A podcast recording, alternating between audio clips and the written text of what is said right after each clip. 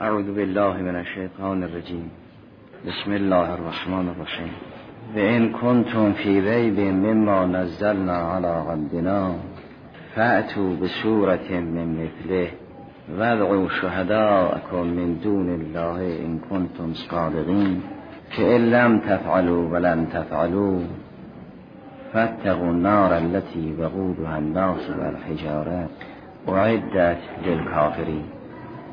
بحث در معجزه و امتیاز اعجاز از علوم غریبه بود.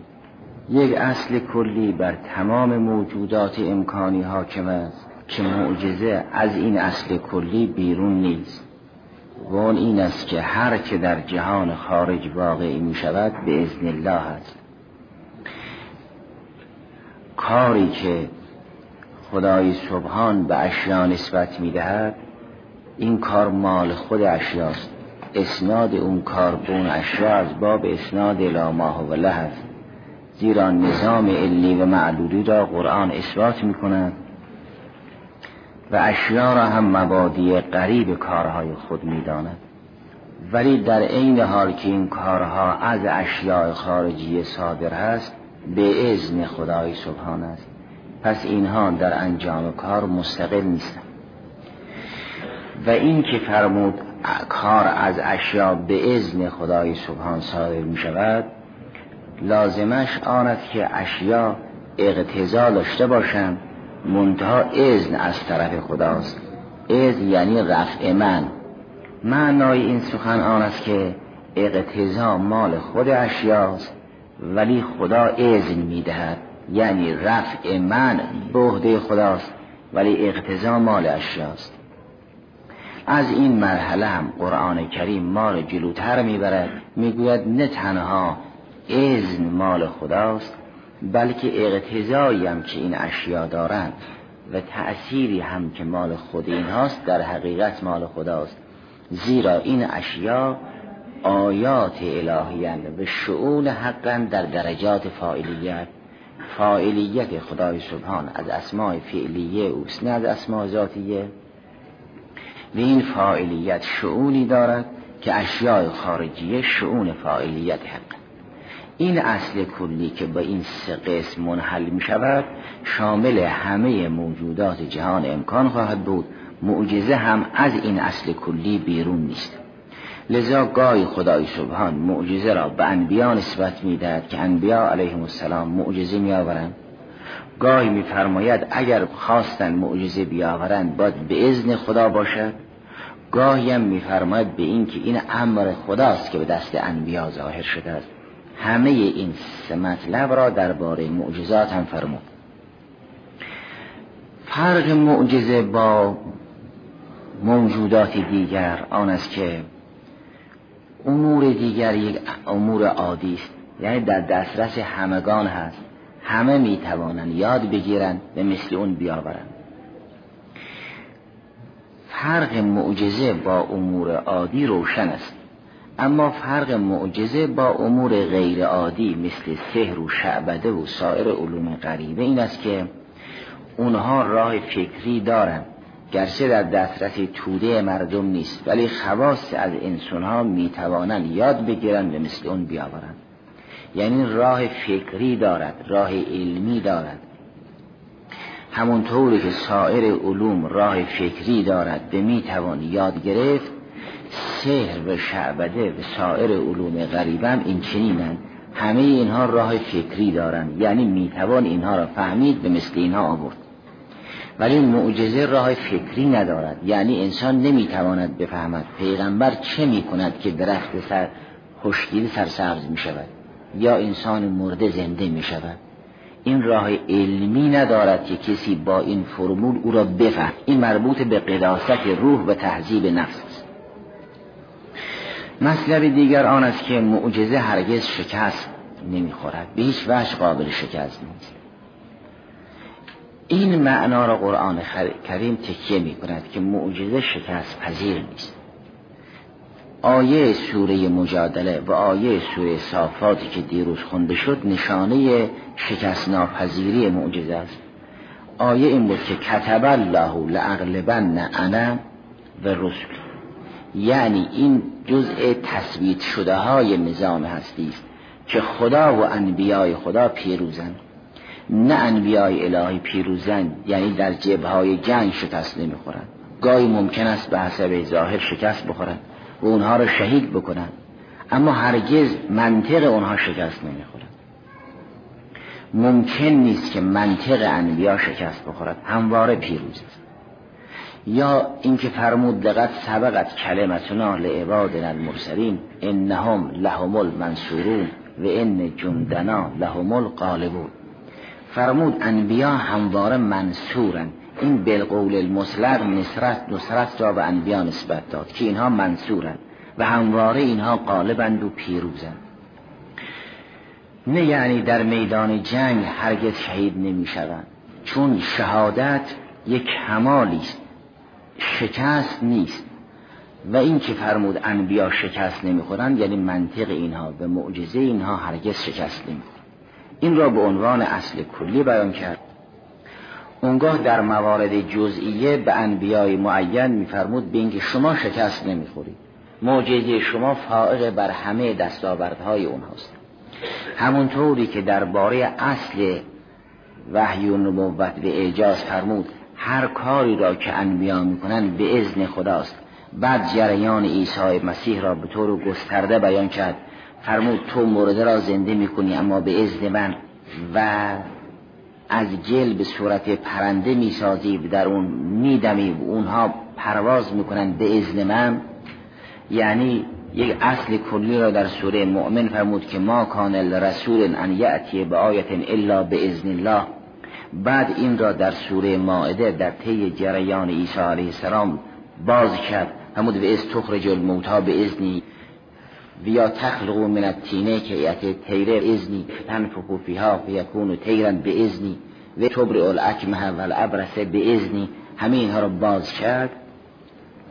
در این مطلب هم چه معجزه شکست نمیخورد و همواره پیروز است، این را به عنوان اصل کلی در سوره مجادله و در سوره صافات بیان کرد. اونگاه در جریان موسی کلیم فرمود تو عصا را بیانداز هرگز شکست نمیخورد. در سوره طه این چنین فرمود. از آیه 64 به بعد این است که اونها گفتن که هر کس برتری جست به مقصد رسیده است، به مقصد میرسد. فاجمعوا کیدکم ثم اتوا صفا وقد افلح الیوم من استعلا. منطق فرعون سایر درباریان او این بود که هر کی مستعلی و مستکبر بود او به فلاح میرسد. قد افلح الیوم من استعلا. منطق موسی کریم سلام الله علیه بود که لا یفلح الساحر حیث اتى. اینها همه کارشناسان سحر رو جمع کردند در برابر موسی کلیم و مبارزه برخاستند. قالوا یا موسی اما ان تلقی و اما ان نکون اول من القی. قال بل القوا. تمام این گفته های موسی کلیم به اذن خدای سبحان. فرمود شما القا کنید، یعنی اون چرا که فراهم کردید در میدان مبارزه اول شما بیاندازید. فاذا حبالهم وعصیهم یخیل الیه من سحرهم انها تسعی. وقتی این چوبها و تنابها را القا کردند در قوه متخیله بیننده ها اثر کردند و اونها دیدن که یک سلسله مارهایی است که در میدان حرکت میکنند. این میدان شده میدان مار.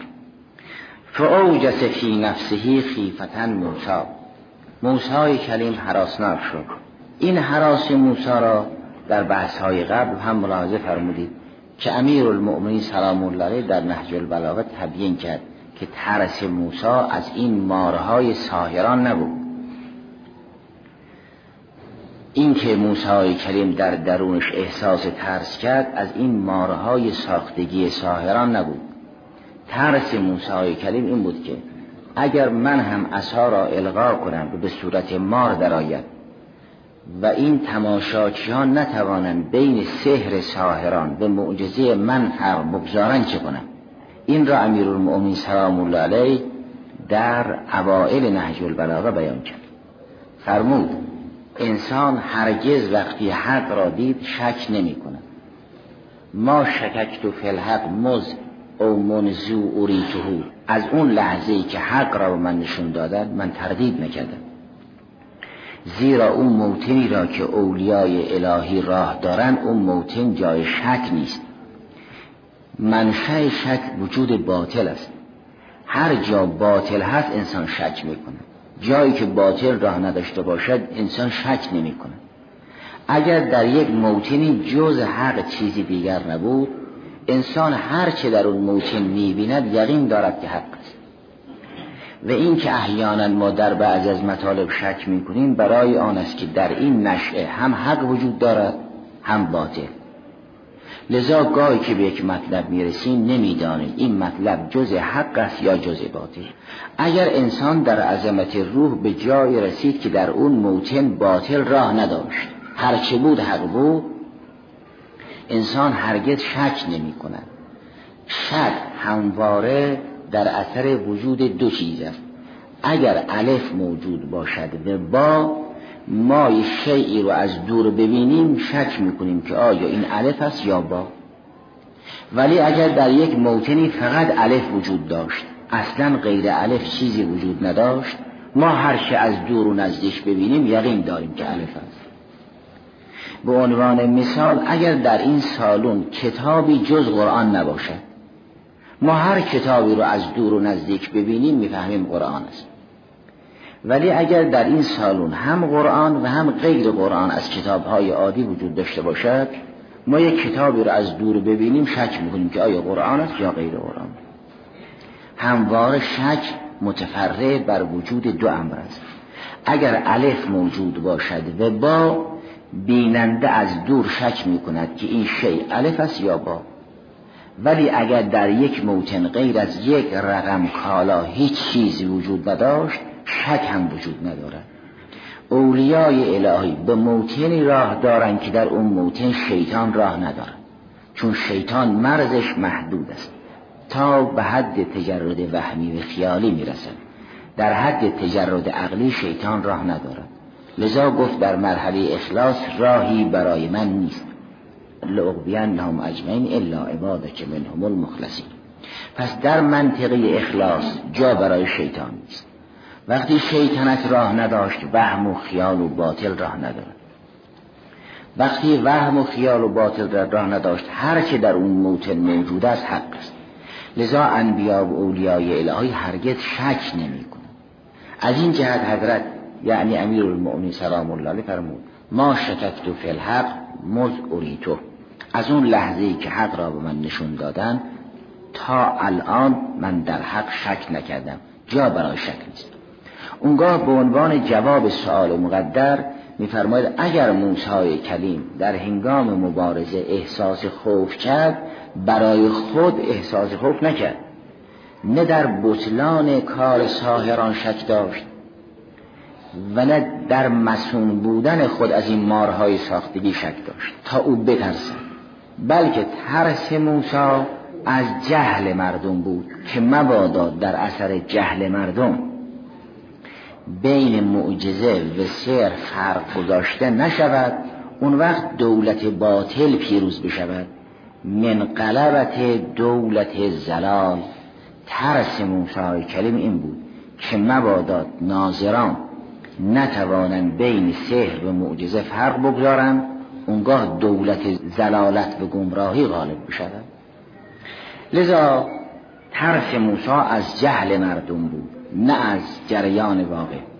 فاوجس فی نفسه خیفة موسی، اونگاه خدای سبحانه فرمود که قلنا لا تخف انک انت الاعلی، گفتیم تو از این صحنه نترس، تو پیروزی. به شهادت زیر آیه ترس موسی از مار و عقرب و امثال ذالک نبود، ترس از جهل مردم بود. خدای سبحان فرمود من این معجزه را طوری آفریدم که تو پیروز میشوی، جا برای ترس و شک نیست. گفتیم نترس برای اینکه تو پیروز میشوی.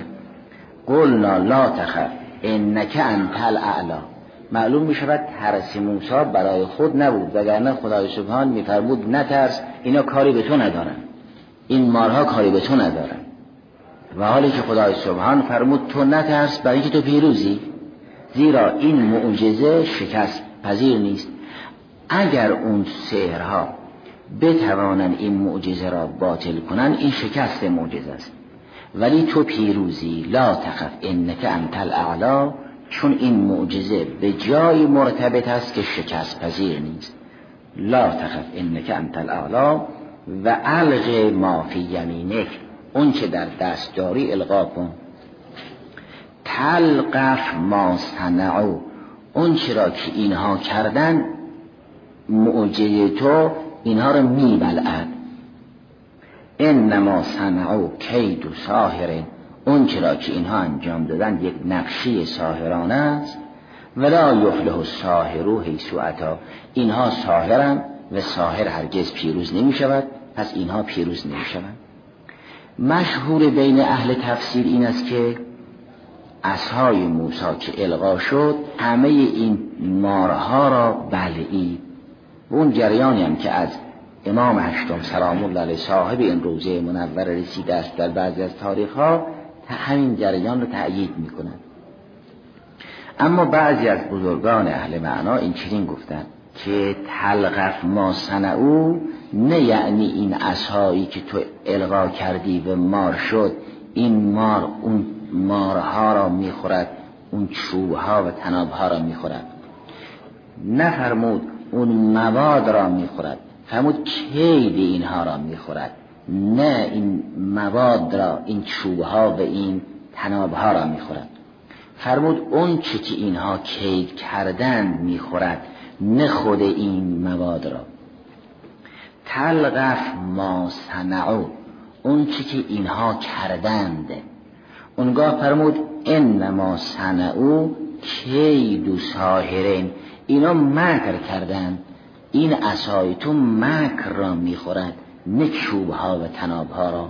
بیان و ذالک این است که قبل از این که تو معجزه را القا کنی، اونها در خیال بیننده ها اثر گذاشتن که یخیل الیه من سحرهم انها تسعی، اونا دیدن این میدان مار است، یه مارهایی در حرکت است. ولی وقتی تو عصا را القا کردی، این مار حقیقی شو، همه اونها رسوا می شوند. یعنی اون چوبها و تنابها که به صورت مار در آمدن، اون سیرتشون ظاهر می شود. اون که چوب بود معلوم می شود چوب از سر جای خودش قرار می گیرد، اون که تناب بود معلوم می شود تناب است و سر جای خود قرار می گیرد.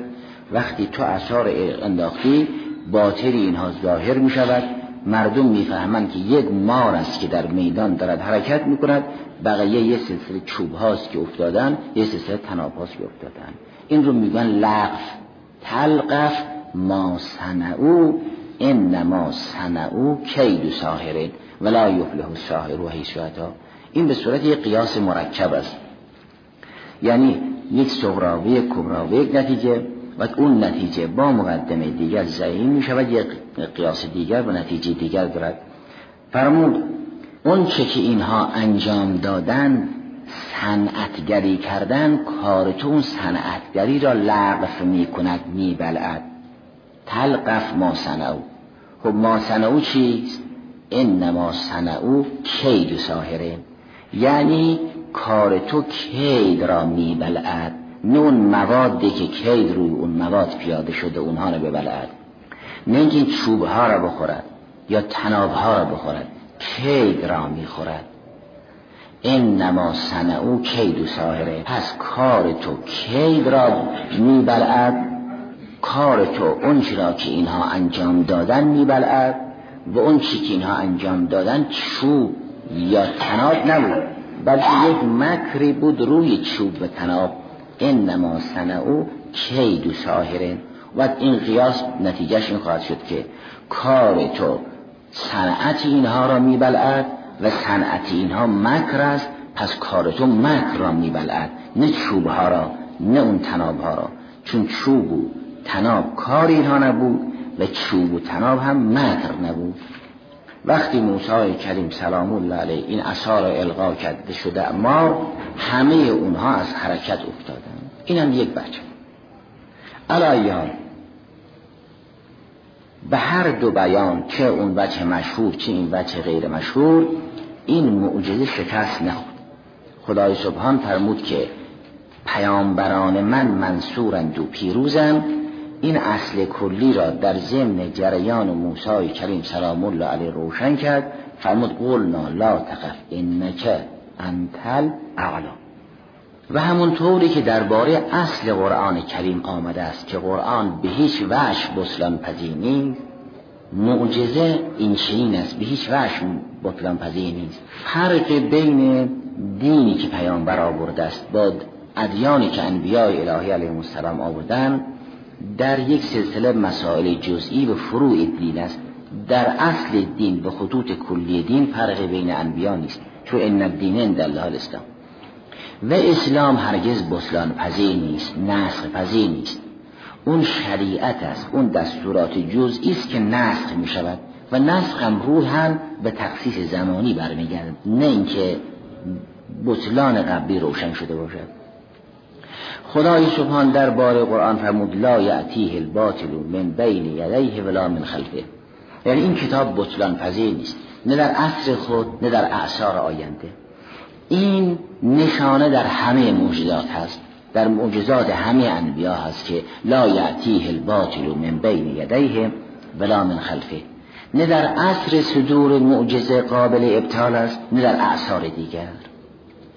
پس فرق دوم معجزه با علوم غریبی آن است که علوم غریبی قابل شکست هست، یعنی یک ساحر زبردستی میتواند سحر ساحر گذشته را ابطال کند، ولی معجزه به هیچ وجه قابل شکست نیست. این فرق اساسی اعجاز با علوم غریبه، یکی این که اونها راه فکری دارند و راه درس و بحث باز است، انسان میتواند از راه فکر اون رشته را فراهم کند.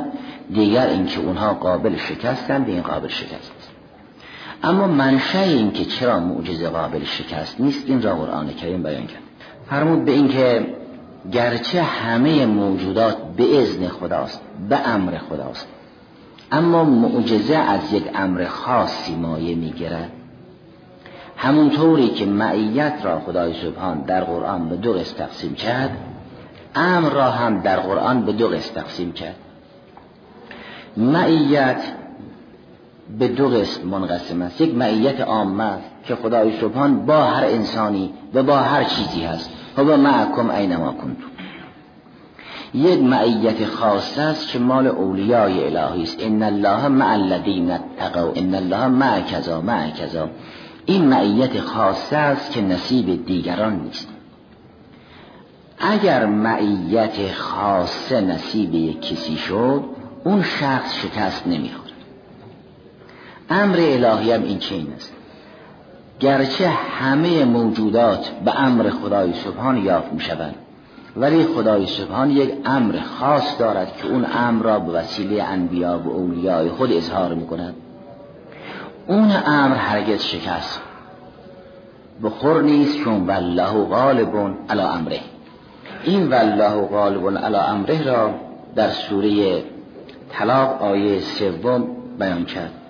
فرمود و من یتوکل علی الله فهو حسبه ان الله بالغ امره قد جعل الله لكل شیء قدر. گرچه هیچ چیزی در خارج یافت نمی شود مگر به امر الهی، اما اون امرهای خاصی که خدای سبحان به انبیا و اولیای الهی میدهد، اون را به مقصد میرساند، اون قابل شکست نیست. سرش همان است که در بحث دیروز عنایت فرمودید، انبیای الهی به مفتح غیب رابطه دارند.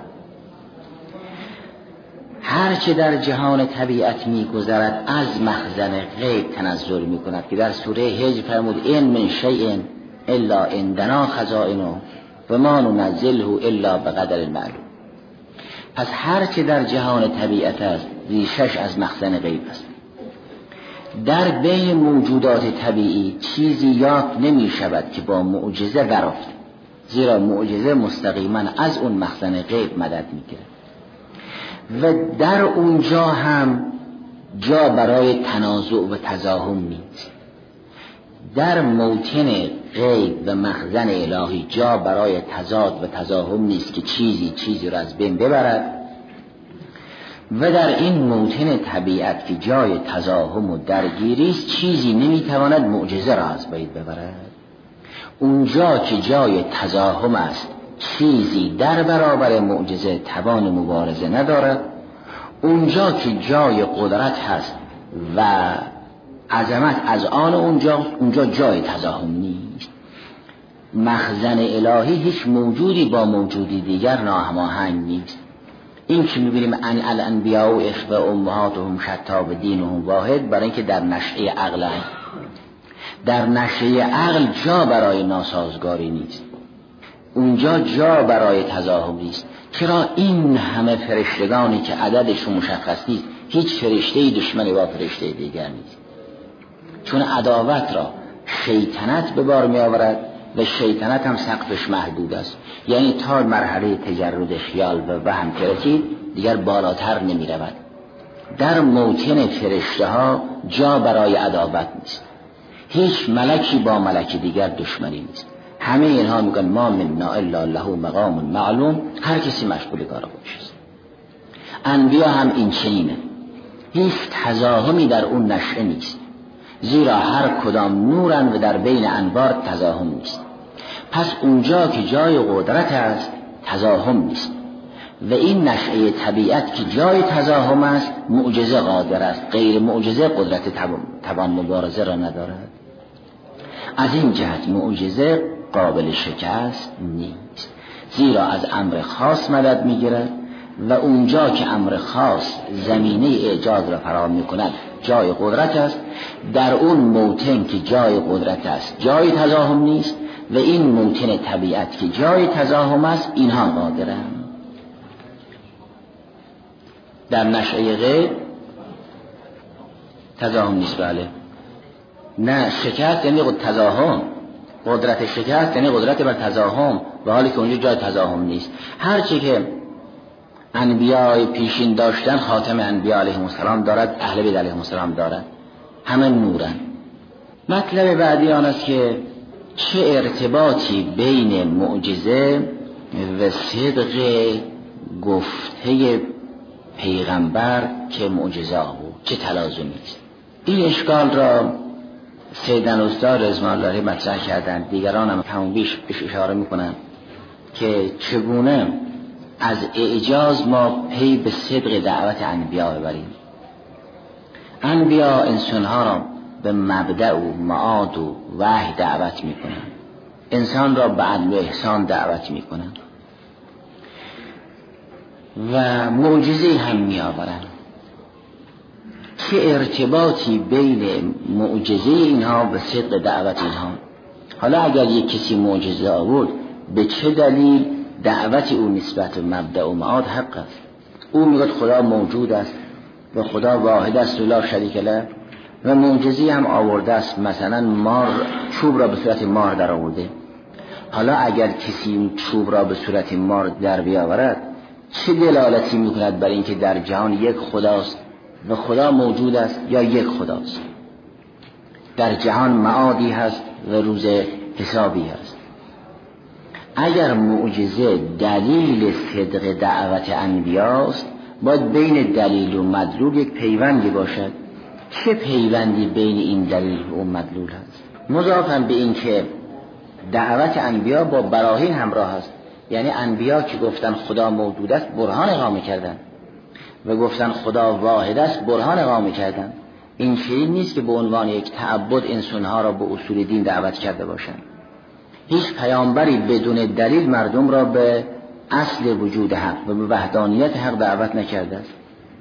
اگر گفتن افی الله شکن، دلیلش فاطر سماوات و الارض در کنار او است، یعنی او که فاطر سماوات و ارض است که مشکوک نخواهد بود. اگر گفتن خدا بعد از ثبوت وجودش واحد است و تعدد بردار نیست، برهان اقامه کردند که لو کان فیهما آلهة الا الله لفسدتا. پس حرفشون در اصول دین با برهان همراه است، با براهین عقلی آمیخته است. وقتی با براهین عقلی آمیخته شد، چه نیازی به این که حالا یک چوب را مار بکنن؟ نه نیازی است، نه برفرض اونها این کار را بکنن. این کار دلالت میکند بر صدق دعوت اینها، چون هیچ ارتباطی نیست بین این که یک شوی مار بشود به بین اینکه در خدا در آن فقط یک خداست مثلا، یا برای انسان‌های معادی هست. حالا اگر یک درخت پژمرده‌ای به اذن پیغمبر سرسبز شد، این معجزه چه دلالت می‌کند بر اینکه جهان معادی دارد؟ انبیا ما را به مبدأ و معاد و امثال ذالک دعوت می‌کنند. پس نه معجزه ضرورتی دارد و نه دلالتی دارد و نه رابطه‌ای بین معجزه و دعوت انبیاست. انبیا دعوتشون را با براهین القا کردن، اقامه کردن و اون براهین عقلی کافی. جواب این شبهه این است که انبیا یک دعوتی دارن و یک دعوایی، دعوت میکنن انسان را به مبدأ و معاد و امثال ذالک، و دعوا دارن یعنی ادعا دارن، میگوین من پیغمبرم، ما پیغمبریم، از طرف او آمدیم. هم انسان را به مبدأ و معاد دعوت میکنن و هم مدعی وحی رسالتن، میگن بر ما وحی نازل میشود، فرشته ها بر ما نازل میشود، ما با جهان غیب ارتباط داریم. پس هر پیغمبر یک دعوتی دارد و یک دعوا و ادعایی. دعوتش را با برهان تبیین می کند، دعوا و ادعای خود را با معجزه اثبات می کند تا فروع دیگر و مطالب دیگر تأمین بشود. ما صدها حرف را باید از او دریافت بکنیم، او ما را به فروع دین متعبد می کند، ما صدها دستورات را باید از او تلقی بکنیم. اگر دعوای رسالت او اثبات نشود که ما فروع دین را نمیتوانیم از او تلقی کنیم. دین که تنها اصول نیست، ما همه احکام را باید از او دریافت بکنیم. او مدعی رسالت است، این ادعا را باید اثبات بکنیم. پس اگر چنین چه معجزه مطرح است، برای صدق دعوت نیست، برای اثبات دعواست که اینا چون مدعی رسالتن با دلیل اقامه کنن که پیغمبرن تا ما احکام و فرودین را از اینا دریافت بکنیم. و در تکمیل اصول دین اون چرا که عقل راه ندارد باز از اینها مدد بگیریم. پس معجزه برای اثبات دعوای انبیاست نه دعوت اونها. وقتی دعوا و ادعای اینها تثبیت شد و ثابت شد که اینا پیغمبرن، اونگاه همه فروع دین را از اینها میگیریم و اصول دین اون مقدار را که عقل میفهمد با گفته وحی تأیید میکنیم، اون مقدار هم که عقل نمیفهمد با پرورش وحی میفهمیم. این خصیصه است. این خاصیت را بدون معجزه نمیشه اثبات کرد. چرا؟ چون پیغمبر مدعی امر خارق عادت است، میگه من با جهان غیب رابطه دارم، فرشتگان بر من نازل می شوند. این یک امر خارق عادت است. چون ادعای یک امر خارق عادت می کند، باید یک کار خارق عادت انجام بدهد تا ما بفهمیم او با جهان غیب رابطه دارد و ممکن است کار خارق عادت از دست او صادر می شود. پس معجزه برای اثبات دعوای انبیاست نه صدق دعوت اونها. چون اصول دین تنها توحید و معاد که نیست، وحی و رسالت هم هست. ما اگر بخواهیم تصدیق کنیم که او رسول خداست، خودش از یک راه مشخصی تصدیق میکند. در روایات ما از معصومین علیهم السلام سوال کردند که پیغمبر از چه راه میفهمد که پیغمبر شد؟ حضرت فرمود یوفق لذلک، یعنی یک راهی است که با پیمودن اون راه جا برای اشتباه نیست. اصل وحی در عالم موجود است، انسان میتواند به وحی آشنا بشود و راهی هست که با پیمودن اون راه وحی را تشخیص بدهد، اشتباه نکند و شک نکند که آیا وحی است یا نه و مانند اون. اینها در خارج موجود است و یوفق لذلک. اما دیگران از کجا بفهمند که او پیغمبر است؟ پس معجزه چون یک امر خارق عادت است، دعوای او را تأیید می کند. او مدعی یک امر خارق عادت است، میگوید من با جهان غیب ارتباط دارم که دیگران ندارن. فرشته ها بر من نازل میشوند که بر دیگران نازل نمیشوند. چون مدعی یک امر خارق عادت است باید یک کار خارق عادت بکند تا ما بفهمیم ارتباط با غیب داره. کسی معجزه را دلیل بر صدق دعوت پیغمبر نیاورد، در هیچ جا برهان اقامه نکردند که معاد حق است به دلیل اینکه چوب اژدها شد یا به دلیل اینکه درخت پژمرده سرسبز شد. برای اصول دین که به معجزه استدلال نکردند، برای اصل نبوت پیغمبر و صدق دعوای او به معجزه استدلال کردند. وقتی که اصل نبوت او با معجزه ثابت شد اونگاه همه دستورات دین را انسان با اطمینان از محضرش دریافت میکنه. پس معجزه برای اینه. و اگر کسی این توهم کند که ممکن است این شخص پیغمبر نباشد معزالش معجزه بیاورد، یعنی بین معجزه و علوم غریبه به دو جهت فرق گذاشته شد و روشن شد که معجزه قابل شکست نیست. اما در تلازم بین معجزه و اثبات دعوای نبوت تردید کند، بگوید ممکن است کسی معجزه بیاورد به پیغمبر نباشد، این را قرآن کریم نفی کرده است که ممکن نیست معجزه به دست غیر پیغمبر بیاید. برهان عقلش هم این است. قرآن به عنوان افاده برهان میگوید نه به عنوان تعبد. می‌فرماید به این که بشر در برابر یک امر خارق عادت شکست ناپذیر تسلیم است. ممکن است عده‌ای مستکبرانه تسلیم نشوند، اما طبع انسان این است، خوی اکثری قاطع انسان این است که در برابر امر خارق عادت غیر قابل شکست تسلیم شد. الان اگر حدود 4 میلیارد بشر روی زمین، یعنی 4/5 مردم روی زمین میگن خدا و نبوت و معاد به برکت های معجزات است، یعنی انبیا آمدن معجزه آوردن و بشر پذیرفت، حالا خواه کلیمیان، خواه مسیحیان، خواه مسلمین. بشر در برابر امر خارق عادت شکست ناپذیر تسلیم است. اگر این عمل را خدای سبحان اجازه بدهد که به دست هر متنبی هم صادر بشود، اون کسی هم که متنبی است و نبی نیست، پیغمبر نیست، نبوت را به دروغ به خود بست، او هم بتواند معجزه بیاورد. این که با حکمت حق سازگار نیست، این که با عنایت حق سازگار نیست. خدای سبحان بشر را همطور رها بکند، برای اونها نبیی نفرستد، یک عده افراد دروغین به عنوان متنبیان بیایند، معجزه بیاورند و مردم را به فریب به طرف خود دعوت کنند. این با عنایت حق سازگار نیست، با حکمت حق سازگار نیست.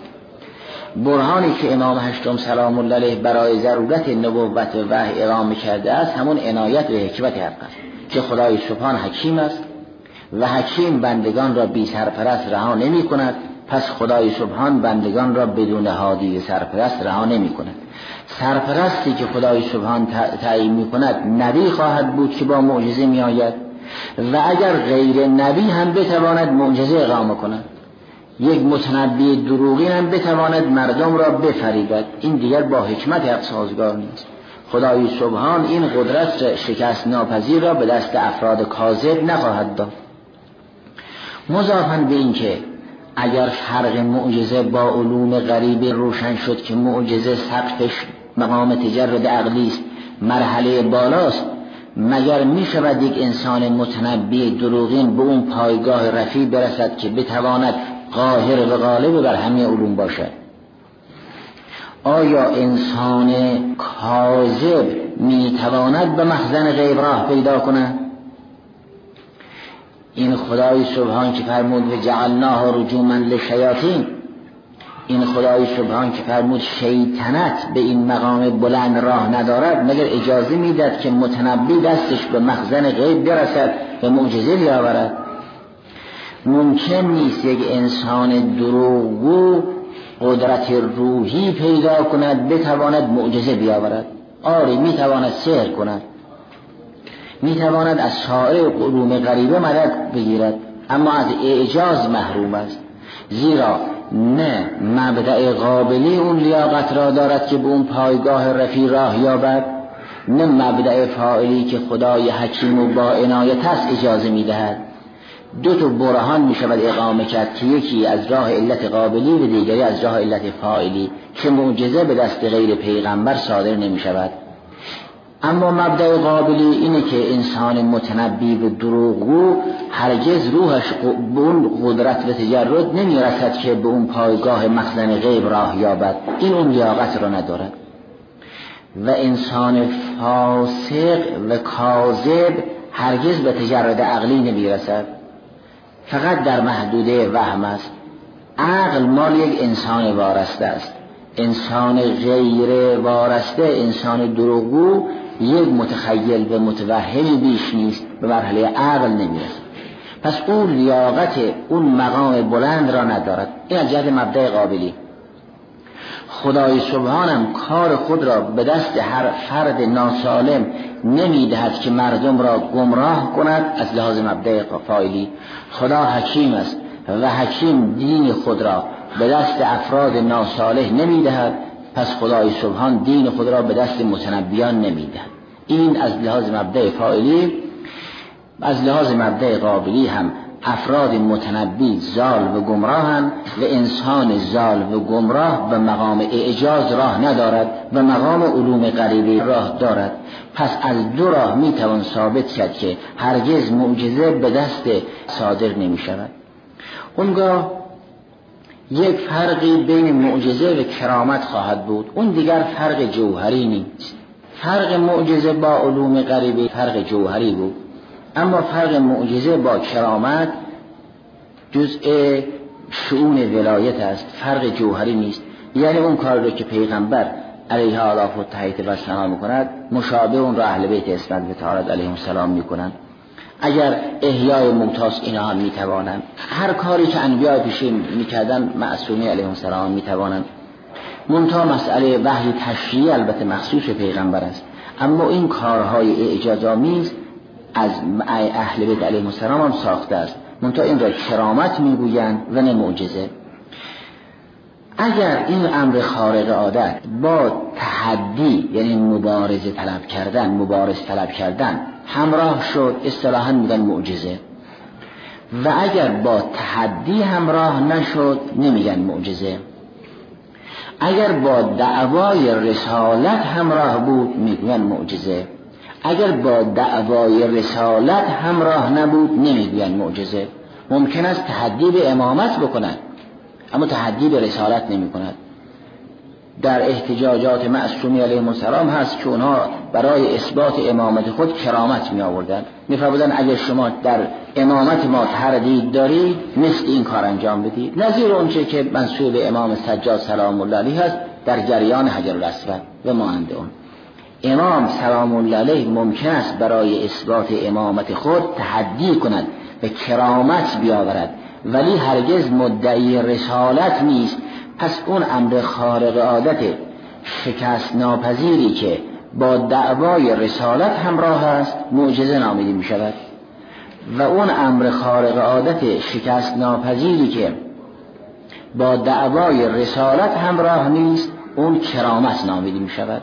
و اما اینکه غیر پیغمبر و غیر امام معصوم کسی میتواند کرامت بیاورد یا نه، برهان عقلی برخلافش اقامه نشده است. ممکن است اولیای الهی به اذن حق بتوانند این کار را انجام بدن، افرادی هم باشن مستجاب الدعوه، چون استجابت دعا هم به نوبه خود یک کرامتی است.